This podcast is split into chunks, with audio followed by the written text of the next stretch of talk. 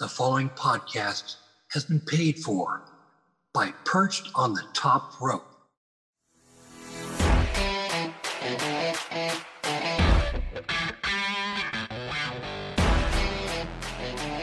Welcome, everyone, to Perched on the Top Rope. I am your host with the most. And, ladies, if you don't like the WWF Hasbro line, I'll ghost ya. Yes, I get to play host as former WWE writer Rob Hockman is having internet issues and couldn't be here with us tonight.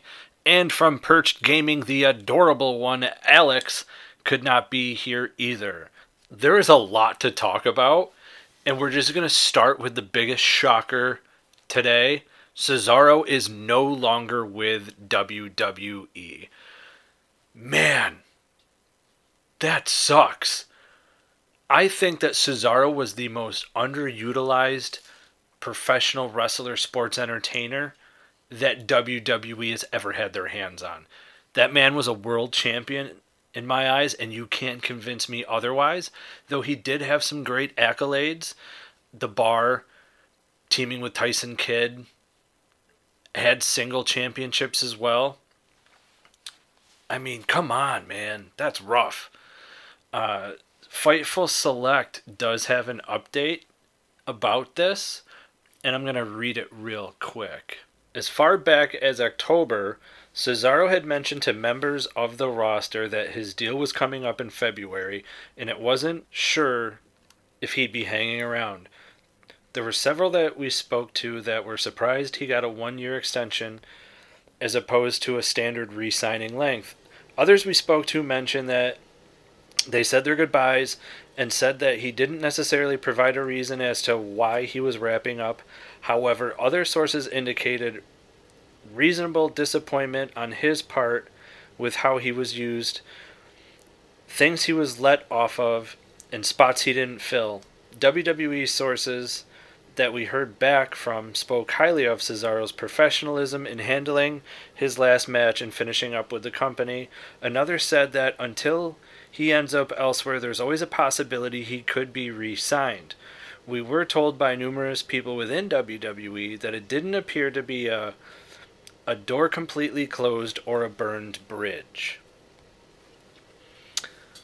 Again, a great talent. And to be honest, I really, really, really hope he ends up with EC3 and the Control Your Narrative.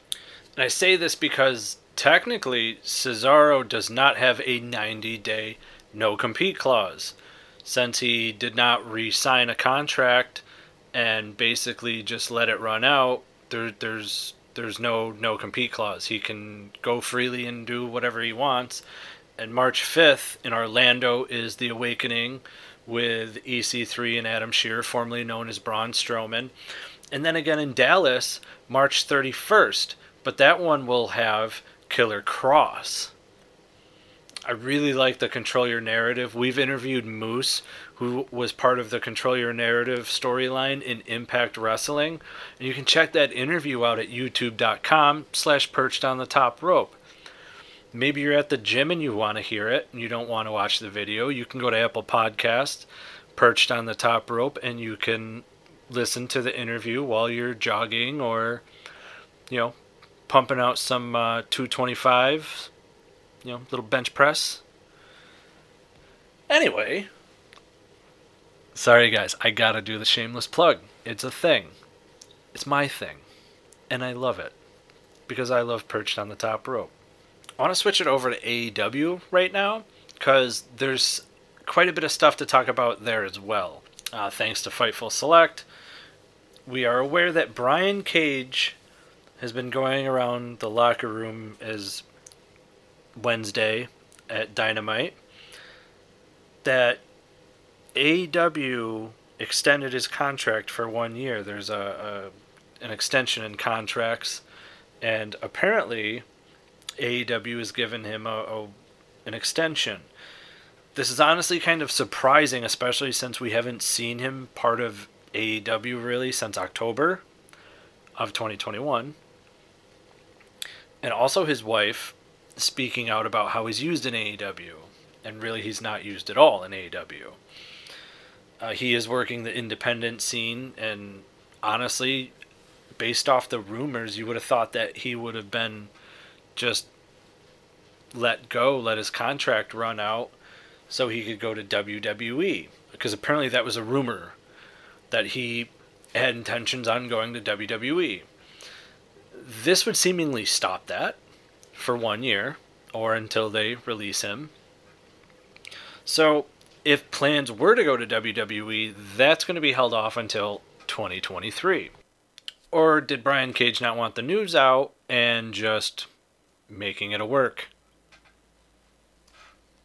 Also in AEW, Jonathan Gresham, the Ring of Honor World Champion, was at AEW Dynamite last night in Connecticut. Now, Terminus is tonight, but that's in Atlanta, Georgia. I think he's there for something else. I'm not sure if it's to get more AEW talent to be able to use them for his Terminus shows. Maybe he signed an AEW contract because, after all, he is not under contract with Ring of Honor. A while back, Sinclair Broadcasting wanted to sell the Ring of Honor tape collection, which includes the very first event all in that Ring of Honor helped very greatly on, which includes basically a lot of the AEW stars that we see now. So it makes sense that this would be something AEW goes after. If I remember correctly, it had a really ridiculous price tag on it, though. Super high. Where it was like no one wanted to touch it, sort of deal. Maybe John Gresham, Smurf, sorry, was helping uh, put the deal together. You know, make sure it goes well or something. We'll find out, you know, because apparently Tony Khan has like a really big announcement. And this could be the announcement. I mean, unless he says, I'm literally buying Ring of Honor, which I don't see happening. But I mean, I also hope I'm wrong because announcing that is a big announcement that people have been waiting on to me isn't that big of a deal. The die-hard wrestling fans will get it, but I think for like your regular mainstream fans that don't look at dirt sheets, that don't listen to these wrestling podcasts, you know, and younger kids, you know, that are 9, 10, 11, or even newer fans, I don't think they're going to know what that means. It's not, I don't think it's going to come off well. And I hope I'm wrong that that's not the announcement, but you never know. It could be one of those situations. And speaking of AEW Dynamite last night, how about Buddy Matthews? What a debut. The House of Black, Malachi Black and Brody King, had a match against Pac and Penta. Fantastic match, by the way. I honestly thought it was a great finish as Penta rolled up Malachi Black for the one, two, three, and then after Brody King would attack Pac from behind and immediately turn to Penta and start beating on him. Now Brody and Malachi have weapons, they're beating up on Pac and Penta. All of a sudden, the lights go out. Lights come back on. And there's Buddy Matthews staring down Malachi Black while Brody King is in the corner looking like he's seen a ghost. Malachi Black's on the ground, like, you know, shrugging away as Buddy Matthews is like circling him. Pac is trying to stand up, and they're making great references on a ghost from Malachi Black's past is here to haunt him. And if you want to hear our interview with Buddy Matthews, talking about how he had unfinished business with Malachi Black, you can go to our YouTube page, youtube.com slash perched on the top rope, and you can listen to that interview and other little snippets from that interview that we have, like which WWE Raw commentator helped him create the Buddy Murphy name. So not only is it a welcome to AEW, but welcome to the House of Black, Buddy Matthews. In other AEW news, this is a very heavily AEW show tonight, folks. Isaiah Swerve Scott, a former NXT standout and made the main roster on SmackDown and was pretty much immediately released, has signed with AEW. Ladies and gentlemen, make sure you tune in Sunday as we will be interviewing former WCW ring announcer Gary Michael Cappetta, and we will also bring you more news with myself and the adorable one from Perched Gaming, Alex Todd. But make sure you go and you check out all our content. You can find us on YouTube at youtube.com slash perched on the top rope. We have all sorts of awesome interviews from WWE Hall of Famers to Impact stars, MLW stars, Ring of Honor stars, and more. Fans, you can check us out on TikTok, perched on the top rope, where you can watch our new series of Selena scenes involving professional wrestling. Make sure you check us out on Twitter at perched top rope. You can also find us on Instagram at perched on the top rope podcast.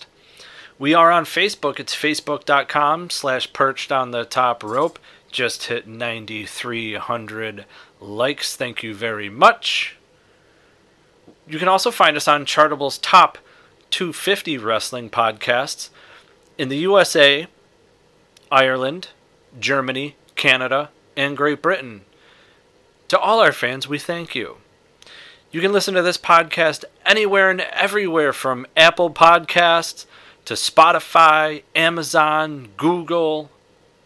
You name it, we're there. And fans, remember spoiler freeze, the way to be. We're out.